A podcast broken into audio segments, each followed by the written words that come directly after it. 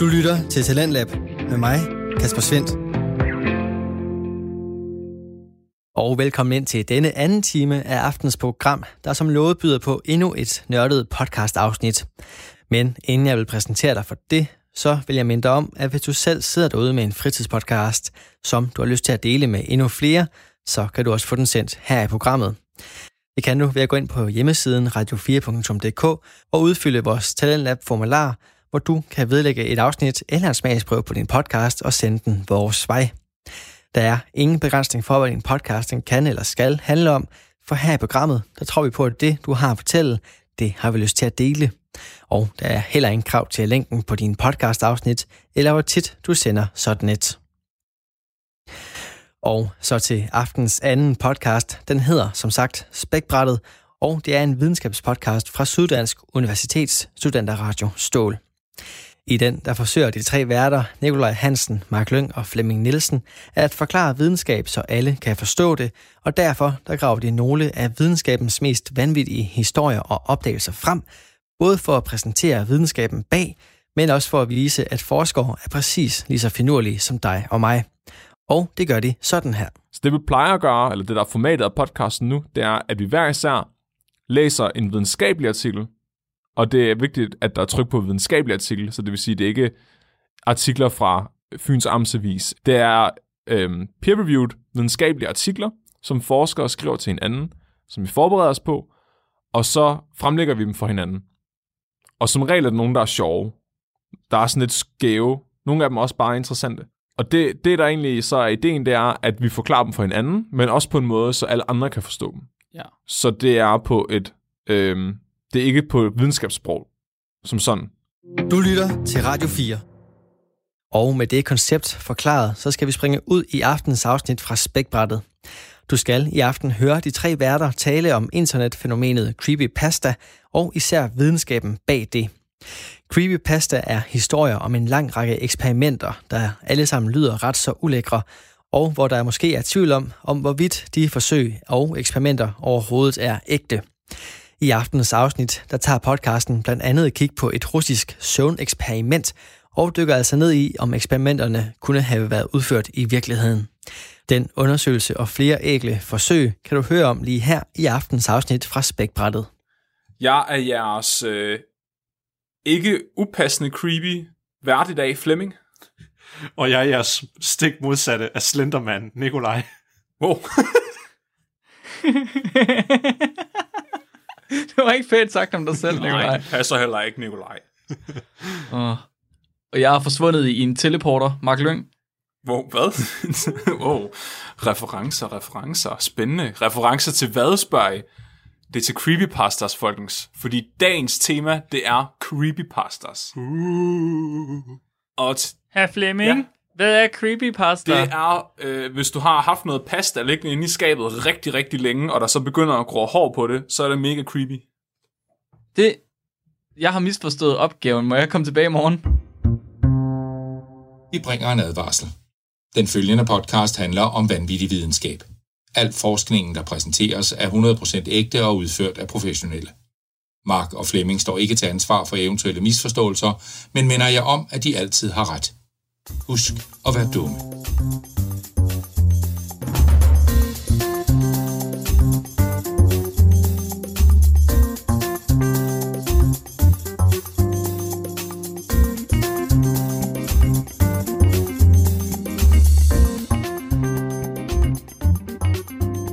creepypastas, det er uhyggelige internethistorier, som muligvis er sande eller ej. Det er sådan lidt ligesom Urban Legends, hvis I kender dem. Øh, sådan ligesom, øh, hvad hedder hun? Bloody Mary. Hvis du siger Bloody Mary tre gange, så kommer hun ned af dig. Det er sådan nogle vandrehistorier, som er opstået på internettet, og som er blevet viderefortalt på internettet, og så er de ligesom blevet raffineret, og så er de blevet samlet til det, der hedder en creepypasta. Og så ligesom jeg nævnte i introen, så nok den mest kendte af dem, der først var en creepypasta, så senere er også blevet til en film og andre memes, det er Slenderman. Uh. Er der en film, der ja. hedder Slenderman? Det kommer ikke bag på mig. Nej, det vidste jeg ikke. Du skal ikke se den, den er shitty. Det er ting. Der er videospillere, der gør dem virkelig populære. Jo, ja. Det var meget godt. Ja. Men øh, ja, og, og det sjove er, altså Slenderman er et godt eksempel på en creepypasta, Der er også rigtig mange creepypastere, som tager udgangspunkt i videnskab, fordi en del af det er jo ligesom, at, at det her er baseret på ægte hændelser. Og så for nogle mennesker, så er Slenderman måske ikke så troværdig, og derfor er mange af dem baseret på videnskab, fordi så er det ligesom om, de får noget credibility, når, når, når de begynder at handle om noget, der måske er, hvad kan man sige, i udkanten af, hvad der kan lade sig gøre af videnskaben, sådan eksperimenter og så videre. Og det er det, vi har taget udgangspunkt i dag, fordi vi er jo en podcast om vanvittig videnskab. Ja. Og hvad er det, I har forberedt så? Um, jeg har forberedt omkring en creepypasta-historie, der bare hedder The Bloop. The Bloop? Yes, The Bloop. Så jeg vil komme lidt ind omkring på den her historie, okay, hvad er den baseret på i virkeligheden, og så måske dykke lidt ned omkring noget konspiration om, omkring den, fordi der er faktisk nogle folk, der mener, det er sandt, og så videre. Så jeg har dykket lidt ned i et, ja, et rabbit hole. Jeg skal tale om en af de mest, en af de mest berømte creepypastas ud over Slenderman, og det er The Russian Sleep Experiment. Og den handler om øh, et øh, forsøg, der muligvis er foregået under anden verdenskrig i Sovjetunionen. Okay, så The Russian Sleep Experiment, eller det russiske søvneksperiment, som den hedder på dansk, er en historie, der handler om et eksperiment, der blev efter sigende udført af Sovjetunionen under anden verdenskrig, specifikt i nitten fyrre. Og eksperimentet det gik ud på at finde ud af, hvad der sker med folk, hvis de bliver frarøvet deres søvn. Så øh, en ting, man ved, som er foregået rigtig meget, det er, at øh, i Sovjetunionen, så tog man folk fra gulagen, altså øh, deres form for koncentrationslejre, og så udførte man alle mulige fucked up eksperimenter på dem, øh, ligesom nazisterne mm. gjorde med jøderne. Og der, det handler så om historien om en gruppe mennesker, som er blevet lukket ind i et rum, altså nogle fanger, som har fået at vide, at hvis de deltager i det her eksperiment, så vil de blive sluppet fri. Og inde i det her rum, der bliver de så holdt øh, vågne, og planen er, at de skal være vågne i tredive dage, altså uden nogen former for søvn. Og måden, de bliver holdt vågne på, det er ved, at der bliver lukket en gas ind i det her rum, som simpelthen forhindrer dem biologisk i at falde i søvn. det, var, det var bare Red Bull-dampe. Det var en lille forstøver med vand. Ja, og... Så, så de... Hvad? En består med vand? Snakker du om, Mark? Og der var stået en assistent, der sprøjte ja, med hovedet, hver gang de prøvede at sove. Det er ligesom kinesisk vand. Bare pebersprayede dem. Bare, bare mere irriterende. Okay, ja, men så de her...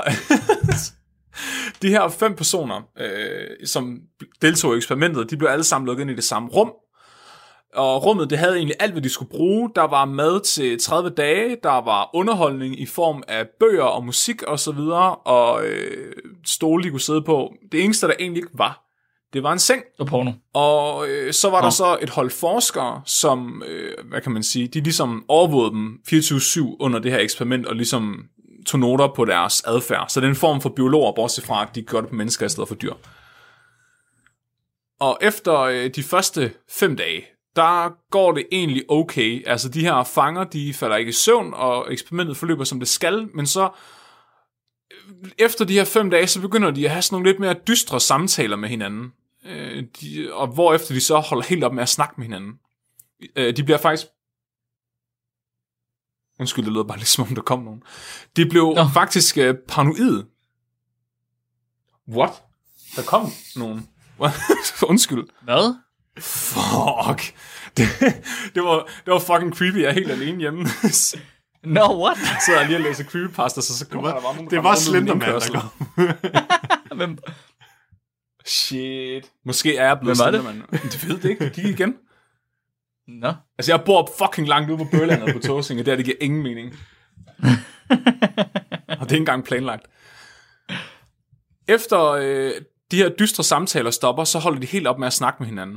De begynder simpelthen at blive paranoid, og så visker de i stedet for ind i mikrofonerne til forskerne. I et forsøg på at vinde forskernes tillid. What? Ja, er det creepy? Hvad, hvad, hvad snakkede de om til hinanden? Jamen, det var sådan noget øh, traumatiske oplevelser i krigen og så videre, de snakkede med hinanden om. No. Og dødsfald i familien og andre ting. Altså sådan virkelig deprimerende, mørke samtaler. Men er det ikke bare, når man har været sammen i en uge, ja. Og du ved, man ikke rigtig kan snakke om vejret længere, så skal man have nogle lidt mere spændende samtaleemner. Som døden, eller hvad? For eksempel. Jeg kan godt lide at gå lange vandreture, Henning. Hvad kan du godt lide? Jeg kan godt lide at tænke over min uundgåelige død. Jeg kan godt lide at tænke på, hvordan verden omkring mig langsomt rødner og falder fra hinanden. Jeg tror bare lige, jeg går over hjørnet og visker. Luk mig ud! Okay, et andet spørgsmål. Øh, havde de uger? Øh, det står der ikke noget om i historien. Så man ved ikke, om de havde en tidsfornemmelse? Nej, det er egentlig et godt spørgsmål. Fordi, nogen... ja, fordi jeg tænker, allerede efter fem dage, ja. Det er fandme lang tid. Og i forhold, der er de der isolationsforsøg med astronauter, der skal ud og så sidde ude i en ørken sammen. I sådan en lille bunker nærmest. Og de, bliver jo, de kan jo blive sindssygt nærmest efter syv dage allerede. Er det rigtigt? Det tager ikke særlig lang tid i hvert fald. Men de er også alene, er det ikke det? Øh, nogle gange, måske. Jeg er ved det ikke. Det, de, Hvad, var det ikke, er det, ikke det, de kalder... Stanford Prison Experiment. Hvor lang tid var det, der tog der? Mm. Oh, det, jeg tror, den blev lukket efter nogle dage. Ja. Jamen, og det, der havde de selvfølgelig også de der øh, roller, ja. Men stadig. Det er ikke lang tid uden tidsfornemmelse. Nej, vi har da haft... Vi har engang snakket om et eksperiment, hvor der var en, der blev lukket inde i et hus, øh, hvor alle vinduerne ja, var, var blokeret, så at personen ja. Ikke havde nogen fornemmelse af en anden dag. Ja, det er rigtigt. Og den person begyndte bare at sove fuldstændig fucked op, altså sove døgn ad gangen, og så være vågen mega længe, og sådan, det, det fuckede fuldstændig personen op. Hey, nu er jeg spændt på at høre, hvad der sker med de her. Ja. Så efter ni dage, så er der en af fangerne, der simpelthen mister forstanden, og begynder at løbe frem og tilbage og skrige. Og de andre, de ignorerer ham fuldstændig. De visker bare videre ind i mikrofonerne. Det vil jeg også gøre. Og... Øh, de noterer så, at øh, hans skrig, de lyder unaturlige. Fordi han simpelthen har skrædet så meget, at hans stemmebånd er blevet revet i stykker. Oh. Og, og så kort til efter, så er der en anden fange, som begynder på det samme, og begynder at løbe rundt og skrige af sin lungers fulde kraft. Og øh, dem, der ikke skreg, de gav sig til at lukke for vinduerne, som forskerne observerede dem igennem. Ved at rive siderne ud fra deres bøger, og så smøre dem ind i faces, og klistre dem fast til vinduerne. Okay, det, det eskalerede hurtigt. Ja. Wow. Og så efter, at de ligesom har mistet op, altså, hvad kan man sige, altså, efter forskerne, de ligesom mister evnen til at se, hvad der foregår derinde, så stopper alt skrig og alt væsken. Altså med det samme. Så bliver de fuldstændig stille ind i rummet. Efter fjorten dage er der stadigvæk ikke nogen tegn på liv inde i det her rum. Altså, de er fuldstændig holdt op med at sige noget eller bevæge sig. De kan ikke se dem, og de kan ikke høre dem. Og de bliver ved med at teste, om øh, mikrofonerne de virker, fordi de kan ikke høre dem. Men den, de har ligesom en indikator på, at de stadigvæk er i live, fordi de kan se på deres oxygenforbrug, at øh, det svarer til, at der er fem mennesker i live inde i rummet. Men øh, på oxygenniveauet kan de også se, at det ligner, at de foretager sig noget meget fysisk krævende. Efter femten dage, så lukker forskerne for gassen.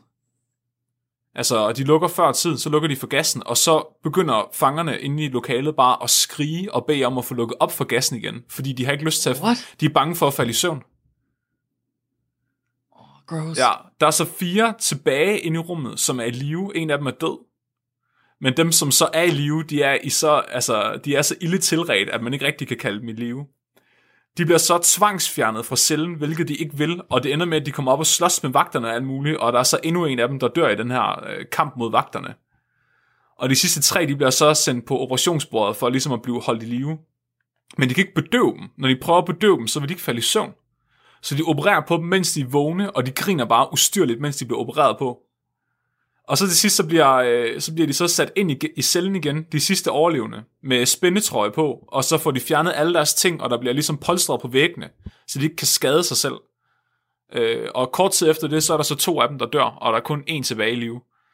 Og hvis folk gerne vil vide, hvad der sker med den person, så synes jeg, de skal gå ind og læse den her creepypasta.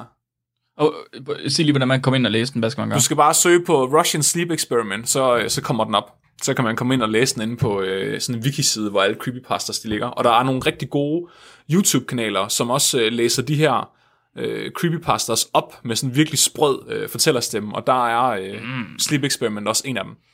Så det, jeg egentlig gerne vil, øh, vil snakke om nu, det er, hvor plausibelt det egentlig er, at det her det er sket.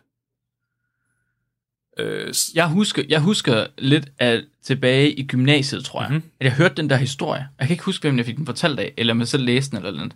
Men jeg var ret sikker på, at jeg, der, der troede jeg på den med det samme. Lige med det samme. Ja. Det måtte være sket. Det, det er jo sådan noget, sovjetterne de gjorde. De var fuldstændig bindegale, så det må være noget, de gjorde. Ja. Det, altså, det er også min første indskydelse, men der er alligevel nogle ting omkring altså sådan slutningen af historien, som sådan virker sådan lidt for utrolige. Altså blandt andet det der med, at de sådan griner, mens de bliver opereret på og sådan noget, og de er bange for at sove. Men altså, som sagt, så er det jo også en, en internets udgave af en urban legend, så der kan jo sagtens være tilføjet ting senere. Ja. Mm. Altså, så det kan være baseret på en ægte historie, som så bare er blevet, altså hver gang den er blevet viderefortalt, blevet vildere og vildere. Mm. Jeg synes også, en af de ting, man tit oplever med de her creepypastas, det er, at de, deres slutninger ikke helt er lige så gode, eller ikke retfærdiggør resten af historien i hvert fald. Ja, altså, det, altså selve temaet, men slutningen retfærdiggør ikke i, hvor godt alt andet har været. Det er lidt, Nej, det er lidt ligesom at læse en, en bog af Stephen King. Det er ja. rigtig god bog, indtil slutningen. Rigtig shit. Ja, det er også fordi Stephen King, han er panser, så han skriver uden at vide, hvor historien skal gå hen. Han, skriver, han lader den bare, og så er han nødt til at slutte den. Og så kom der stor meteor og slår mand som ihjel. Ja. Slut. Jeg, en af de værste Stephen King-bøger, jeg har læst, det er den, der hedder Desperation, og den sådan handler om en fuldstændig fucked up by, og hele, hele bogen er spændende, fordi man tænker, hvordan fanden har han nogensinde tænkt sig at forklare det her? Og så til sidst, når han når til at skulle forklare det, så, laver, så er der bare sådan et stort hul i hovedet, hvor, eller hul i jorden, hvor der er en dæmon, og så slutter den. Og han har selv indrømmet, at han havde ja. den slutning. Ja, okay. Nå, men, men skal vi lige snakke om, hvor, altså, hvilke dele af den her historie, der egentlig godt kunne være sket mm. først? Så en af de ting, man kan snakke om, det er, om der er blevet lavet sådan, den her form for søvneksperimenter. Det tror jeg, ja. Og det kan ikke være den eneste gang, det er lavet. Nej, altså man ved, at det er en ret almindelig form for tortur at holde folk vågne under krig. Amerikanerne, mm-hmm. de gør det faktisk stadigvæk den dag i dag. Gør ja, i Guantanamo, ja. Ja. Nå. Det troede jeg faktisk var en, øh, var en krigsforbrydelse. Nej, Mark, Mark, Mark, Mark, Mark, Mark, Mark, Mark. Undskyld. De, de er enemies against the state, så de har ikke rettigheder. Anti-democracy people. Geneva-konventionen gælder vel stadig for... Øh... Ikke hvis du er patriotisk over for Amerika. Åh, oh, det er sindssygt. Men ja, det er ret nok, hvad Nikolaj siger, men de har også, de har også haft problemer for at bruge de her metoder. Altså... Øh... Der er flere, der er kommet efter dem for at gøre det. Altså. Men altså, bare... Men altså hvis, hvis det er en kendt tortur, ja. så må man også vide cirka, hvor lang tid det tager, for folk de bliver skøre af det. Ja, ja, det indikerer jo ligesom, at der er nogen, der har undersøgt det lidt før. Altså, det, det er også en torturmetode, der blev brugt under anden verdenskrig. Og den har jo sandsynligt også blevet brugt før. Så når man tænker over, at altså, når man kombinerer det med ideen om, at der blev lavet så mange eksperimenter på folk i Gulagen, så, så virker det plausibelt, at der er foregået et forsøg af den her art på et eller andet tidspunkt. Mhm. Der blev, for, altså der blev faktisk foretaget virkelig mange fucked up øh, videnskabelige eksperimenter af Sovjetunionen. Der er for eksempel øh, Ilya Ivanovich Ivanov, som prøvede at parre mennesker med chimpanser i nitten tyverne. Ja, det har jeg godt ja, hørt om. Han, han fik simpelthen til opgave at lave en ny menneskeart, som simpelthen var supersoldater, ved at parre dem med, med menneskeaber, altså orangutanger og chimpanser og sådan noget. Fordi så ville de måske være mindre intelligente, mere aggressive og stærkere. Det lykkedes ham selvfølgelig ikke. Der består alt muligt fucked up historier om, at han inseminerede nogle af kvinderne med sin egen sæd og sådan noget. Nej, bare for at få resultater. Jeg ved det ikke. Men altså, når man tænker på, at alternativet var det jo blevet insemineret med en chimpansesæd, så ved jeg ikke, hvor slemt det er. Altså. Ah, true. Måske var han en chimpanse. Og det er, det er en god pointe. Uh. Det er slutningen på den creepypasta. Ja. Det er sådan en plot twist. Bom, bom, bom. Den er bare lidt svær at lave en film til, fordi der er det ret tydeligt fra starten. Den... ja, true. Det, det virker kun på novelleform. Der er også uh, Vladimir Demikhov, som lavede, uh, blandt andet lavede en tohovedet hund. Han, uh, og det er faktisk, jeg mener det, også efter anden verdenskrig, han var aktiv. Der var ligesom sådan øh, en del af, af den kolde krig, hvor man ligesom skulle konkurrere om, hvad for en verdensmagt, der var den mest mægtige. Der var en af tingene også, hvem der havde de bedste kirurger. Altså, så det var ikke kun rumkampløbet, der foregik. Det var også noget med, hvem, hvem kan lave den første hjertetransplantation osv. Og, ja. og Vladimir Demikhov, han var så en af de bedste kirurger i Sovjetunionen. Så han simpelthen for at blære sig med, hvor dygtig en kirurg han var, så opererede han hovedet fra en levende hund over på en anden levende hund, sådan så den havde to hoveder. What? Det er makabert. Han ikke også, jeg tror, jeg har set, der er videoer med det. Men han, ja. er han ikke også den samme person, der holdt sådan et, et hundehoved sådan i livet? Efter det var blevet afhugget, sådan noget tid ved at tilføje sådan blod- og næringssubstans til det. Jo, det var han. Ja. ja. Jeg mener også, at det var ham, der lavede en hovedtransplantation fra en chimpanse til en anden. Øh, det er fucked up. Altså han lavede over tyve forskellige af de her Frankenstein-dyr. Og den her, den mest berømte af hans tohovedede hunde, den overlevede faktisk et par dage og kunne drikke vand med det ekstra hoved og alt muligt. Ej, nej, nej, stop. Ja. Åh, oh, det er ulækkert. Men en af de ting, der taler mest for, at The Russian Sleep Experiment er sket, i min, altså efter min mening, det er, at der fandtes noget, der hed The Russian Poison Laboratory. Altså et laboratorium, som var specifikt indrettet til at undersøge effekten af giftgasser på folk. Ah. Og det, altså de testede, de testede for eksempel, hvad hedder det, sennepsgas, resin, digitoxin, curare, cyanid og andre øh, gasser på, på folk fra Gulagen under anden verdenskrig, for at se, hvad deres effekter var. Og, og hvad kan man sige, omdrejningspunktet for den her historie er jo ligesom, at de bliver udsat for en gas, der holder dem vågne. Ja, ja, klart. Og det her, det der er mest fucked up, det er, at det her laboratorie, det åbnede i nitten tredive og lukkede først i nitten otteoghalvfjerds. Okay. Men det åbnede igen i nitten enoghalvfems og er stadigvæk åbent den dag i dag. Er det, ikke, er det ikke sindssygt? Jo, og hvad finder man så, hvis man tager dig ned nu? Det er jo, det er jo hemmeligt. Det er den sovjetiske Secret Service, der Nå, står for okay, det. Okay, så det er, simpelthen, det, er stadig, det er stadig i brug? Ja. Nå, det... okay, jeg tror, det er sådan, der er åben for offentligheden, sådan nærmest som for museum. Nej, nej, det er aktivt. Wow, det er sygt. Ja. Det er Putins sommerhus. Så, ja, så kan de tage de der samme mennesker, som har været dernede siden anden øh, verdenskrig, og lave flere eksperimenter på dem. Ja. Det, oh, det er gross. Altså, det er virkelig fucked up. Så vi ved, nu ved vi, at man i hvert fald i Sovjetunionen under anden verdenskrig har brugt øh, folk fra Gulagen til at, øh, at lave eksperimenter på, og vi har også fået etableret, at de i hvert fald har lavet en eller anden form for, øh, for søvnfrarøvning, i hvert fald i form af tortur, plus at de også har testet giftgasser på levende mennesker. Mm-hmm. Så er der adfærden, som de her personer udviser, hvor, hvor sandsynligt er det? Og der kan man egentlig få en idé om det, fordi øh, verdensrekorden i at holde sig vågen er faktisk elleve dage og femogtyve minutter. Mm.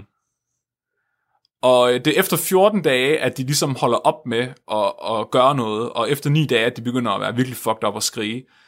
Den her verdensrekord blev, blev klaret af en, der hed Randy Gardner på sytten år, som i nitten fireogtres holdt sig vågen de her elleve dage. Men så spiller WoW hele tiden. Det fandtes ikke dengang, Mark. Ro- WoW og masser af Red Bulls. han, han var ikke klar over, at verdensrekord han satte. Han spillede bare. Nå, prøv at høre, det er fordi, det var i nitten fireogtres, at en sytten-årig gad sådan noget. Fordi WoW fandtes ikke, så han var nødt til at finde på et eller andet andet at lave. Det sjoveste, jeg kunne finde på, det var at holde sig vågen. Det var enten det, eller gå ud og lege i skoven, ikke? Ja, fy for helvede. Ja, og det var dengang Guinness World Records faktisk var en sej ting, ikke? Fordi de gav præmier til sådan noget her, hvor folk faktisk kunne dø af at prøve at få dem. Det interessante er, at vi ved faktisk ret meget om, hvad, han, hvad der skete med ham, fordi eksperimentet det blev overvåget af doktor William C. Dement, som øh, var professor ved Stanford University. Og øh, det, der er sådan lidt mærkeligt, det er, at øh, demensnoter er ligesom, at øh, Randy han egentlig ikke udviste nogen, øh, hvad kan man sige, symptomer på at holde sig vågne. Men det virker også, som om dement han havde en idé om, at han gerne ville have, altså han, han havde ligesom en hypotese, der var, der sker ikke noget ved ikke at sove. Så derfor var det det, han konkluderede. Og han, okay. han noterer, at på dag ti, der var Randy faktisk, altså ti dage uden søvn, der var Randy i stand til at vinde over en af forskerne i pingpong. Wow. Ja. Ja, wow, wow. Men det kan også bare være, at der var en person, der var virkelig dårlig til pingpong, der spillede mod ham. Ja. Til gengæld på dag elleve, da han skulle tælle ned fra hundrede, der nåede han kun til syvogtres, før han stoppede med at tælle, fordi han kunne ikke huske, hvad han var i gang med.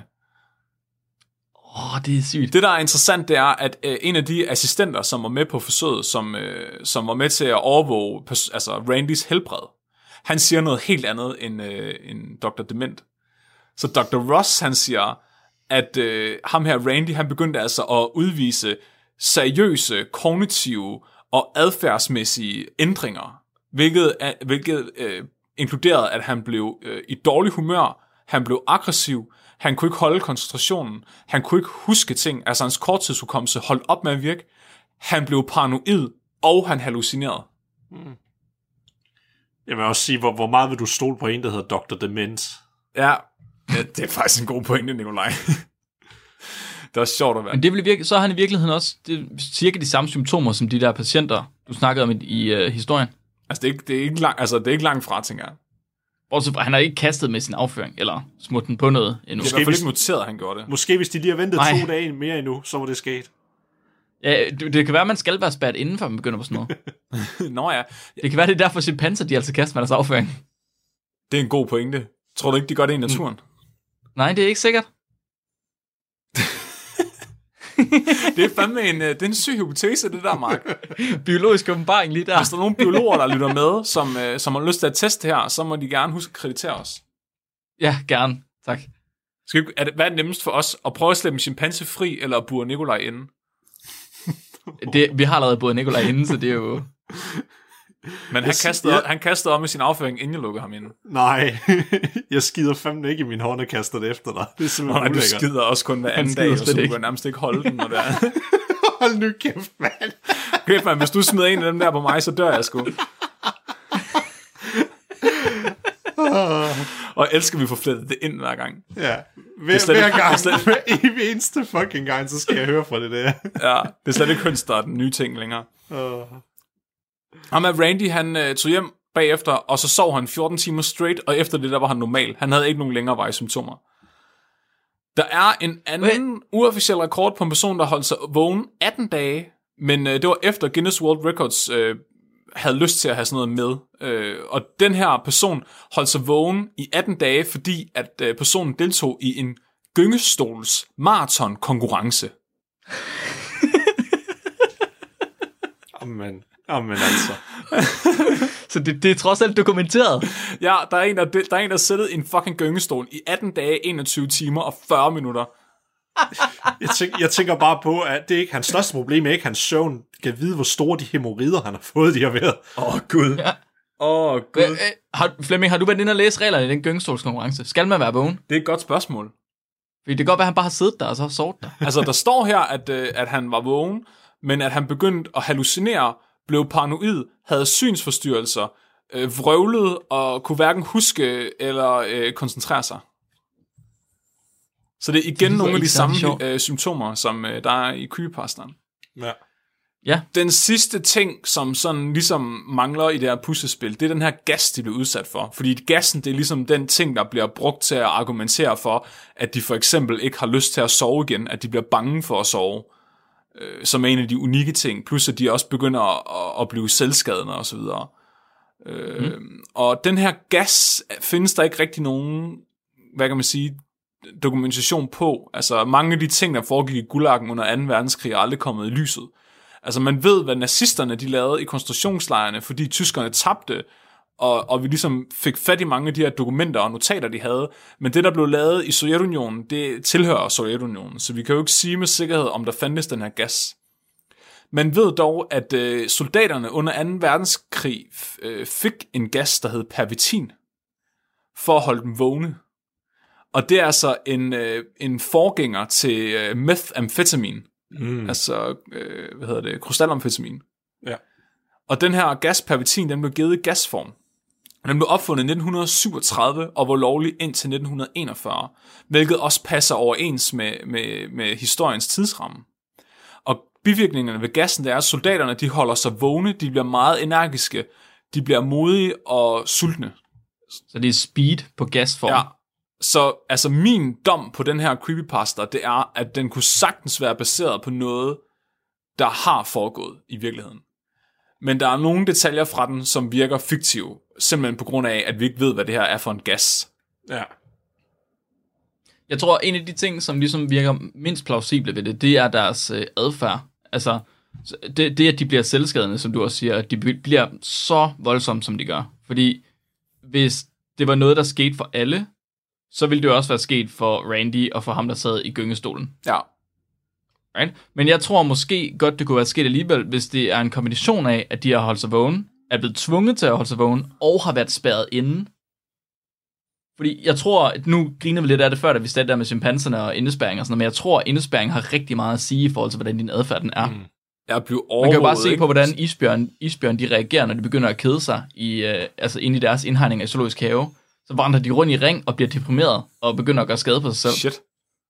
Ja. Jeg synes, du mener, at det ligesom er et element, at man glemmer at, at tage med. Altså isolationen. Ja. Det er i hvert fald, det, det, det kunne være en årsag til, at deres reaktion har været så voldsom i forhold til Randys reaktion, eller i forhold til ham, der sad i gyngestolen. Ja. Jamen også det der med, at de bliver overvåget fireogtyve syv, det tænker jeg også må påvirke en. Altså ligesom når man ser Big Brother, ikke? altså, de... hvor, hvor, hvorfor begyndte de at snakke ind i mikrofonen? Det forstår jeg slet ikke. Hvorfor ville de ikke snakke med hinanden? Jeg havde troet, at de ville begynde at nære en mistro til forskerne, og begynde at konspirere med hinanden i stedet for. Ja, det ville egentlig give mere mening. Men det gjorde de jo så først senere, da de ligesom havde smurt øh, vinduerne til i lort. Ja. Jamen, jeg tænker også bare, fordi øh, det eneste, det hvor den hopper af ved kæden ved mig, det er i hvert fald til sidst med, som du, også som du siger, Mark, med, at de ligesom virker som om, at der er et skridt, så bliver, får de mindre og mindre energi, bliver mere paranoide og sindssyge. Så sidst så står de med at tale, og så virker det som om, de får masser af energi igen, egentlig. Ja, men også, altså, der er nogle elementer hen imod slutningen, som jeg ikke valgte til med, som, som meget tydeligt ikke er... Okay, ikke er ægte. Ja, mm. altså... Ja.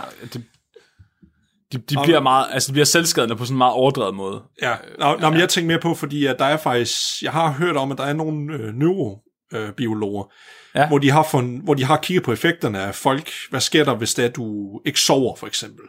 Og det, det er lige før, de siger, at det er en af de værste ting, du kan gøre ved din krop næsten. Udover at tage stoffer og lignende. Det at sove, det er simpelthen så vigtigt for vores helbred. Altså, det er så mærkeligt, ja. altså, for vi ved jo ikke rigtigt, hvad Nej, det gør. Det, altså, prøv at forestille dig, størstedelen af din tid, det går med, at du bare ligger i koma.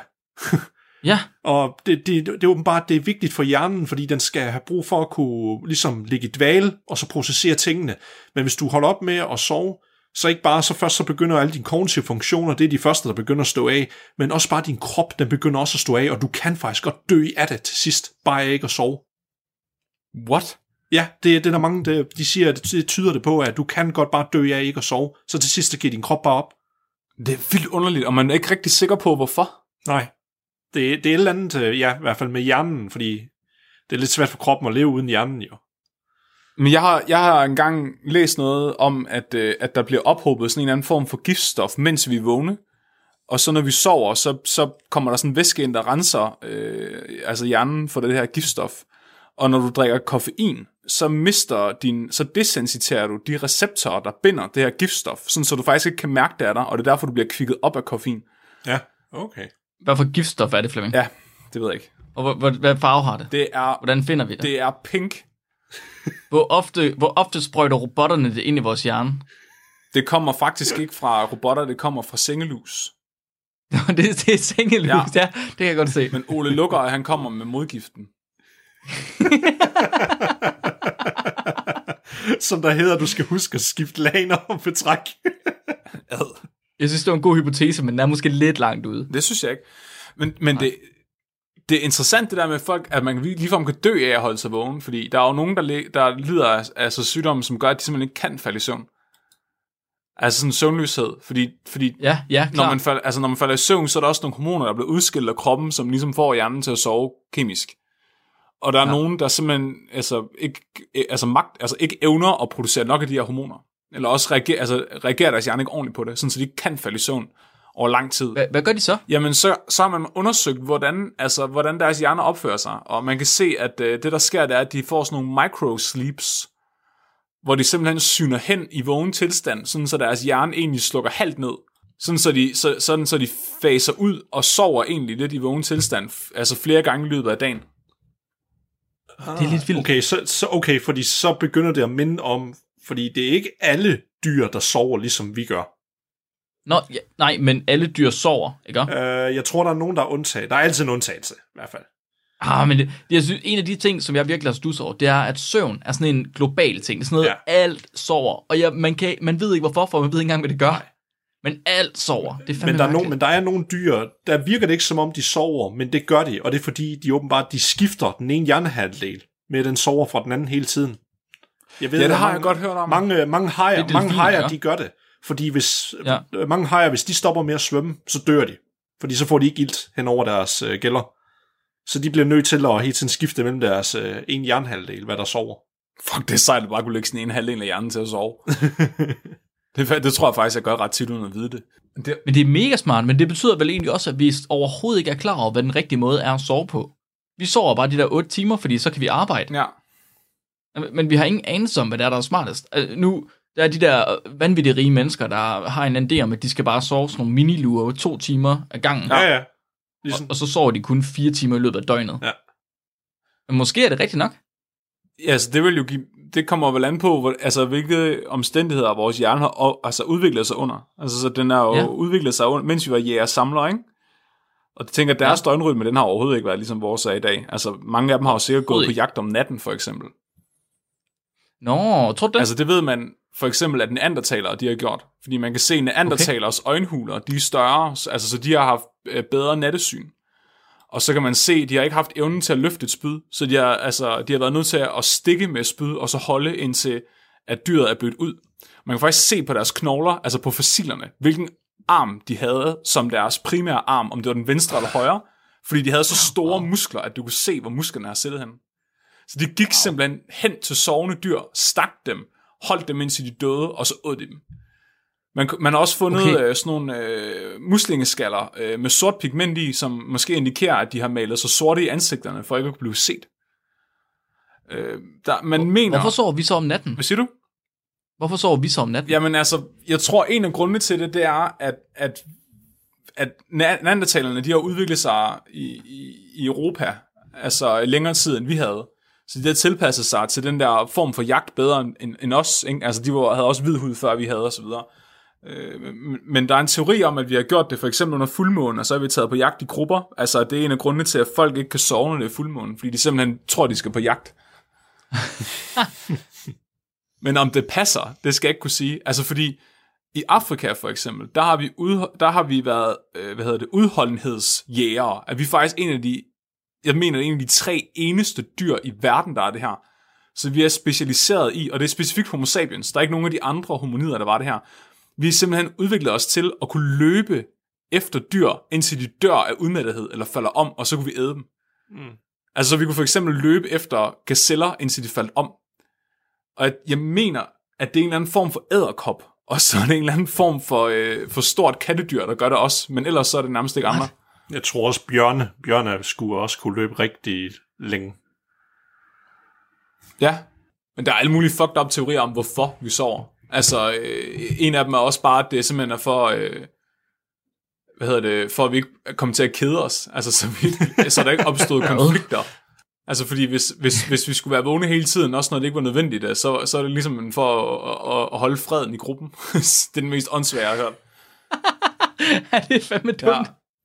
Jeg har også læst et sted, at det er på grund af vores hukommelse, at uh, ting bliver lagret i langtidshukommelsen, når ja, vi sover. Det, det, er, det er også den, som... Øh, ja. som jeg også har hørt, og jeg har også læst lidt om det, det er i hvert fald den, man er mest enig om, at det er nok den, der er tættest på sandheden. Ja, altså også at vores korttidsudkommelse, den så bliver slettet. Mm.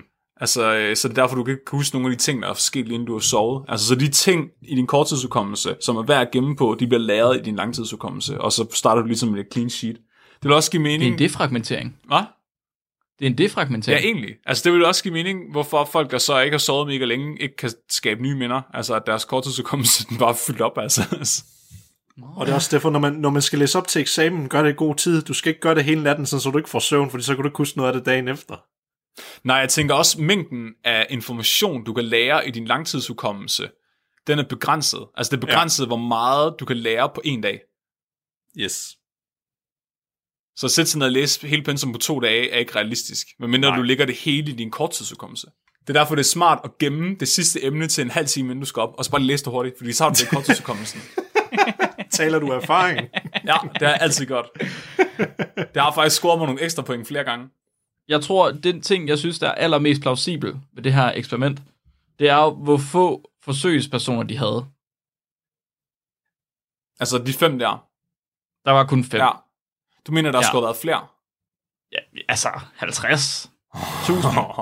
Men det er, jo, det er jo også dyrt at monitorere halvtreds mennesker. Altså og besværligt, hvis du, skal, hvis du individuelt skal tage nogen, der får dem alle sammen. Det koster mange penge i toiletpapir, men tænker du? Ja, ja. Hvis ja. de fik det. Hvis, de hvis ikke de bruger vinduesglas til at tage rømme. Ja. Au. Skal... Men, det, men det, ting, det synes jeg simpelthen, alle øh, humane eksperimenter nogensinde, de har altid kun sådan... Fem personer. Ja. Det synes jeg, det, det passer meget godt. Ja, det er meget, det mener det er plausibelt. Ja, det, det, det giver lige historien et nyk op af for ja. mig. Ja. Så øh, vores, vores dom er maybe baby. Måske er den her bestand, den er højst sandsynligt baseret på noget ægte. Ja, det, det er vi rimelig enige ja, om. Ja. Og den er højst sandsynligt heller ikke hundrede procent korrekt. nej, nej. Den, okay. den er nok inspireret af mange sande ting, i hvert fald. Inspired by true events. Så ved man, at det er en dårlig film, man skal til at se, når det står i starten. Så den fortælling, jeg har taget med i dag, det er en meget kort fortælling, som der hedder Bloop. Og det handler faktisk om, at tilbage i nitten syvoghalvfems, da U S National Oceanic and Atmospheric Administration, de opdagede ude i Atlanterhavet, den sydlige del, meget tæt på Antarktis, at der var en kæmpemæssig lyd, de optog af deres hydrofoner under havet. Faktisk så lyden, den var så stor, at den, at den rejste over fem tusind kilometer ud fra epicentret. Shit, mand. Ja. Og, man, de, og til at starte med, så var der faktisk nogle af dem, der har udtalt sig om, at de mente ikke, at det her det var fra noget menneskeskabt objekt, fordi først så tænkte man, kan det her være en ubåd, måske en bombe, en undersøisk vulkan måske? Nej, der var ikke rigtig noget, der passede på det her spektrum. Det, det var meget mystisk. Og det førte sig til, at der var nogen, der mente, at det her det var, virkede til, at det var mere organisk, at det kom fra. Men problemet er bare, at den her lyd her var sådan flere tusind gange større, end den lyd, man har optaget fra det største levende dyr, der nogensinde har levet, som der jo er, blåhvalen. Oh my god, det er Leviathan. Eller Cthulhu. Og det, og det er faktisk historien egentlig. Og hvor plausibelt det her det er, det er faktisk rigtig meget plausibelt, hvor jeg selv var bagset over. Nå. Fordi det her, det er faktisk, den hedder også The Bloop, det er baseret på, så det hele den her historie her er faktisk bare det samme, som der blev rapporteret før egentlig, bare skrevet på en lidt mere spooky måde måske. Mm. Den rigtige historie omkring det, det hed faktisk øh, også The Bloop, og det blev optaget af det her National Oceanic Atmospheric uh, Administration i syvoghalvfems, og det var også ude sådan i det sydlige Atlanterhav. Og det passer det hele med, at det også var sådan fem tusind kilometer i, øh, i rangen med signalet. Men her, hvor det så begynder at blive lidt iffy, det er, okay, hvad har rent faktisk forårsaget det? Og der dykkede jeg ned i det her kaninhul, og oh, oh boy, oh boy, I er in for a ride. Prøv lige, sagde du i syvoghalvfems? Ja, nitten syvoghalvfems. Kan det, kan det være første gang, Mark han fik en erektion? God damn! Jeg havde, prøv at høre, jeg overvejede at lave en din mor-joke, men jeg tænkte, at jeg ville være sød ved dig i dag. Åh, oh, det er så rart, ja. Flemming. Det hører lige nu, der. Altså, der, der er mange mennesker derude, der er overbevist om, at det her, det kommer fra et dyr. Og de backer det op ved, at faktisk ham, der var en af forskerne ved det her center, han, han var i et interview med en person, der sagde han i det, at han mente person, eller han sagde i hvert fald, at det nok sandsynligt var fra en organisme, i hvordan spektret opførte sig. Men der er der så mange, der har været inde og sagt, at journalisten tog det lidt ud af kontekst, fordi han sagde, at han kunne ikke udelukke det, selvfølgelig. Nå. Ja, så der er mange, de har sagt, det må betyde, at det stadigvæk er åbent, og så er der mange, de tager det tit og går videre med det i hvert fald. Det er ligesom, når man siger måske til et barn, det betyder altid ja. Ja. Du sagde, vi skulle i Legoland! Og så hvis der er nogen, der går endnu videre, fordi der er, der er jo nogen, der mener af en vis forfatter, der er kendt som H P. Lovecraft, mm. at, at hans værker omkring Cthulhu og det hele, at de faktisk ikke er fiktionelle, men de er faktisk baseret på ting, at han har vidst omkring øh, øh, verdens fortid. What? Ja. Så faktisk i Lovecrafts øh, værker, det er hvor Cthulhu, øh, der er det her øh, monster, han, han bor, eller han sover i en by, der hedder R'lyeh, og han gav faktisk nogle koordinater på det i sine bøger, hvor det ligger henne. Mm-hmm. Og så er nogen, der har fundet ud af, de koordinater er nogenlunde det samme sted, som det her bloop, det kommer fra. Fuck af. Ej, stop. I shit you not. Jeg har, været inde på, jeg har været inde på det her Google, de har deres eget atlas, hvor du kan putte koordinater ind, og så kigger jeg på det. De ligger faktisk meget tæt på hinanden. Nej. Okay, hvor, meget, hvor, meget, hvor tæt er meget tæt? Ja, jeg tror, det er sådan inden for nogle hundrede kilometer eller sådan noget. Yeah, prøv at høre. Okay. Det er bare, hvis Cthulhu, han folder sin tissemand ind og ud. Jeg siger det. Du fucker ikke med Cthulhu. Mark, jeg skal sige, vi har en radius på fem tusind kilometer, at det kan sprede sig fra signalet. Ja, det, jeg, det synes jeg stadig, det er en rimelig stor fejlmarken. Det er fordi lyden og, er og, så, og så stor. Og, og, og så er det inden for nogle få hundrede kilometer, synes du? Ja, det synes jeg. Nå. Det synes jeg, det er for meget. Nå. Det er alt, alt, alt, alt, alt for meget. You will be eaten first. Cthulhu, Cthulhu, han striker ned på dig først, Mark. Men øh, hvis, nu, hvis nu vi sagde, at det skulle være Cthulhu, mm. hvorfor skulle han lave den lyd i syvoghalvfems? Mm, det, det kan være, at han bare snorkede, jo. Snorkede? Har, har, har vi så ikke hørt det før? Det, det kan også være, at vi har, men vi bare ikke har haft teknologien til at kunne opfange det. Det kan også bare være, han vendte sig om på den anden side. Men det kan jeg jo ikke argumentere imod. Nej, altså, lige præcis. Lige jeg præcis. hører K- Cthulhu confirmed lige nu. Du er ikke confirmed uden at se noget, Flemming. Det kan jeg da sagtens. Det er et, det er et stykke bevismateriale, som er tvivlsomt. Det er godt nok til mig. For at sige det mildt. Det er godt nok til mig. altså, altså, der, der, er, der, er, der, er en, der er en bonuskilde, øh, fordi der var en anden forfatter, som der, samt, som der var en korrespondent af Lovecraft, og han placerede øh, R'lyeh også nogenlunde det samme sted med koordinater. Hvis du vil have en ekstra kilde på. Åh, hvor er det, hvor er det virkelig et mærkeligt tilfælde. Det er et virkelig underligt tilfælde, det der. Er det fordi, at The Bloop så er fiktiv, og at de har gjort det intentionelt? Jamen, det er så det, fordi nu, nu skal vi separere fiktion fra virkelighed. Ej, det har så, jeg ikke lyst til. Så, så lad os lige trække den tilbage igen. Lad os lige komme ud af Lala og Crazyland, og, komme tilbage til, og, og så komme tilbage til den virkelige verden, og lad os se på de hårde. Ikke mere Bigfoot, Flemming. Ah. Ikke mere Bigfoot. Nej. Ej, nu må jeg ikke sige til mig, det ikke er rigtigt alligevel. Ikke mere Bigfoot og ikke mere manbærpæk. Så stopper du. Okay. Så. Hvad, Morten Næs er stadig en stor ål. Indtil videre, ja. Så hvad kan The Bloop rent faktisk være forårsaget af?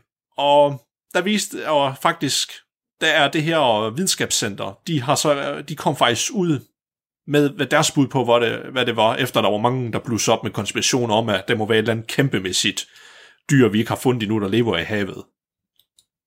Og de mener, at det bedste bud, det kan være det, der hedder isjordskæl, eller ice calving, eller icequakes. Fordi det ligger så tæt på Antarktis, og mange gange der er der de her kæmpemæssige stykker af Antarktis, der brækker af, på grund af for eksempel global opvarmning, men også bare på grund af, når det bliver sommer på Antarktis. Er det fordi Cthulhu brækker dem af? Nej. Hvad mindre du kalder varme for Cthulhu. Det er et filosofisk spørgsmål. Ja. Så når de her brækker af, eller hvis det er af isen, den er bare simpelthen så kæmpemæssig, at den faktisk skraber mod havbunden. Så vil det lave sim- simpelthen så vanvittig, ja, sådan en virkelig lav frekvenslyd, som der kan rejse simpelthen så langt. Fordi det her bloop-lyd, som jeg sagde, vi kan faktisk ikke høre det. Det ah. lydklip, der er lagt op af folk, det er speedet op seksten gange, for vi kan høre det, fordi det, er så lav, det har så lav en frekvens. What? Oh. Ja. Og det passer meget fint med, at man, man ser, at der er mange sådan, og tektoniske plader, for eksempel, de giver sig det, der forårsager undersøgelske jordskæl. Det minder meget om det samme også. Fordi de her isskæl, de kan faktisk godt måles sådan helt fem på Richterskalaen nogle gange. Bare det, der knækker et stykke af, ja, af isen af. Så det kunne godt Eller, producere en lyd, der var markant nok til at være The Bloop. Ja, det er det, de mener, der er deres bedste bud. De siger også, at selve hvordan lyd, altså spektrum, der lyden ser ud, det passer meget godt, hvad man tidligere har set. Så de mm. mener, det, det er udelukkende is, det vi hører. Tektoniske effekter af is. Nikolaj. Men det er ligesom, det, det er deres mening. Ja. Du sagde til mig, at Cthulhu var ægte, Nikolaj. Hvad tror spækbrættet der? Cthulhu! Flemmings er Cthulhu. Jeg siger, øh, det er jorden, der bøvser. Det er jorden, der bøvser. Det er en stor bøvs. Det er fordi, det er at når... Dumt, Mark. Den har ikke når... brugt sodavand. Hvad ved du om det? Hvor tror du, du skal bruge det en is til? Det er selvfølgelig rigtigt. Hvad? Hvad? Hvad? Nu skal du ikke komme her og spille smart. Hver gang en vulkan udbryder på jorden, så er det en stor bøvs, og jeg tror, at det her det har været en undersøgelse vulkan, der har bøvset. Hvor kommer det? Er, er det ikke en prut i stedet for? Nej, det er Kina, hvis det er Kina. Okay. Tænk dig lige om, Nikolaj. Jeg tror, jeg, jeg, tror, du, mener, jeg tror, du skulle sige Australien, men okay. Nikolaj, hvad tror du der? I'm not authorized to answer that question. jo, jo, kom nu, kom nu, vi skal have teorier. Hmm. Jeg må gå med min gut feeling og holde med Flemming. Det kan du. Ja. Jeg... jeg vil godt ændre mit svar til at sige, at det er jeres mødre, der hopper i vand. Wow, nej, den vil... prøv at høre, Mark. Den havde jeg tænkt mig at sige om din mor, men så gjorde jeg det ikke. Ja, der kan du bare se. Og så bruger du den mod mig. Der kan du bare se. Men sådan er det, når man tror, det er Cthulhu. Jeg kan, det kan jeg godt leve med. Jeg kan godt ofre det. at du får den til gengæld for at Cthulhu findes. Det vil jeg gerne. Selvom det nødvendigvis ikke er nogen gode ting. Men der man helt godt det, fisk. Jeg skulle, til, jeg skulle til at sige, hvis vi er ret, så er det slet ikke nogen gode ting. Hey Mark, er du egentlig ikke bange for skalddyr og sådan noget? Krabber og, og altså, blæksprutter og alt muligt mærkeligt. Bange for os. Blæk, blæksprutter er ikke skalddyr. Det, hvis du putter en skald på, er det. Er du ikke sådan en af dem, der, der har det der fiskefobi? Ligesom uh, Lovecraft havde. Han havde, havde fobi for det. Ja, ja, har du ikke det? det? Ja, ja. Han, han var redselsladen for alle ting fra havet. Det er derfor, Cthulhu har blækspruttentakler som skæg, fordi han synes, at blæksprutter var det mest uhyggeligt, der fandtes nærmest. Nå, det var jeg ikke klar. Altså, jeg er ikke, jeg er ikke så vild med hummer og krabber. Er det derfor, du ikke vil have, at der skal være Cthulhu, Mark? Ja, altså blandt andet. Men jeg tænker, det er fordi, jeg sidder her og tænker, at det er fandme ikke særlig sandsynligt, at det er, det er Cthulhu. Og hvis det er, hvornår skal vi så forvente at høre noget mere frem? Mm. Det kommer an på, hvor mange jomfruer vi offrer, og hvor mange hybridmennesker vi avler med fiskefolket fra dybet. Okay, lad os sige, at vi offrer ti jomfruer, og vi... Øh, hvad sagde du med hybridmennesker? Ja, hvor mange hybridmennesker vi avler fra dybet. Ah, tolv af dem. Ja. ti, ti jomfruer og tolv af de her hybridmennesker. Vi tager en tur til Innsmouth. Og når alle planeterne i solsystemet står på linje igen. Dukker han så op, eller hvad? Ja. Skal der kun ti jomfruer til, og tolv hybridmennesker? Ja, der skal nok mere. Altså, Ej, jeg, jeg, tror, jeg, tror, ikke, han er så, jeg, jeg tror ikke, han er så krævende. Jeg tror, alle, han, det er nok smagen, han går efter. Ja.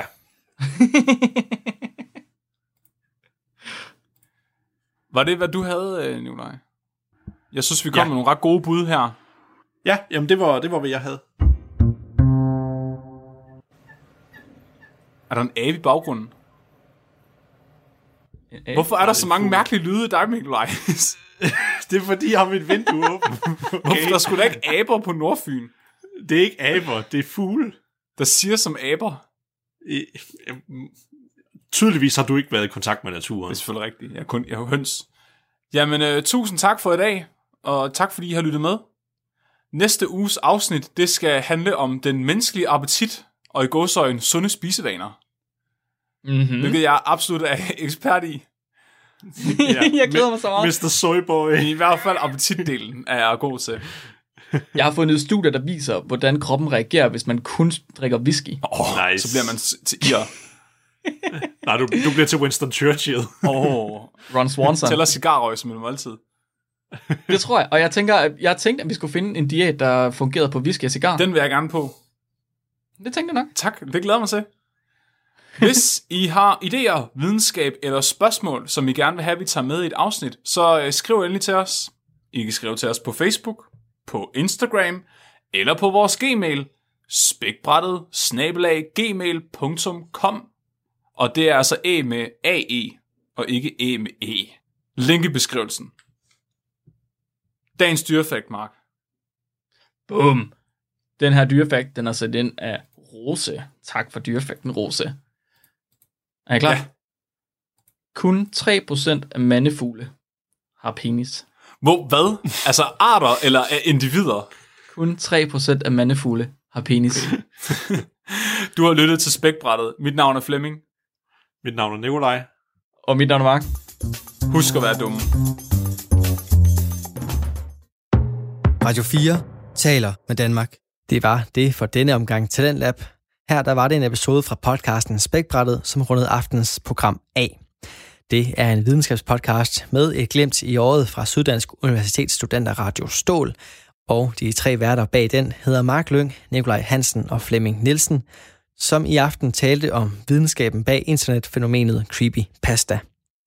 Og i første time, der kunne jeg præsentere en episode fra podcasten Service Show med de tre værter, Trine Nikanter, Daniel Presbo og Michael Mortensen, der talte om konspirationsteorier og de markedsteorier, der tillod de tre at tale lidt mere fagligt omkring, hvordan de konspirationer egentlig kan skabe værdi. Du kan finde andre afsnit fra begge podcast inde på diverse podcastplatforme, hvis du ønsker at dykke videre ned i de to universer. Og så kan du selvfølgelig også finde tidligere Talentlab-afsnit i vores Radio fire-app eller inde på radio fire punktum d k. Og inde på den hjemmeside, der kan du også sende din egen fritidspodcast ind til programmet her, hvis du ønsker at dele den med endnu flere, samt deltage i vores podcast udviklingsforløb. Vi har ingen begrænsning for, hvad din podcasting kan eller skal handle om, for her i programmet, der tror vi på, at det, du har at fortælle, det har vi lyst til at dele. Og der er heller ingen krav til linken på din podcast-afsnit, eller hvor tit du sender sådan et. Mit navn er Kasper Svend, og sammen med min kollega Lene Kronborg, der står jeg klar hver aften i programmet her med afsnit fra nogle af Danmarks bedste fritidspodcast. Men for nu, der er der blot for mig tilbage at sige tak, fordi du lyttede med, og på genlyt.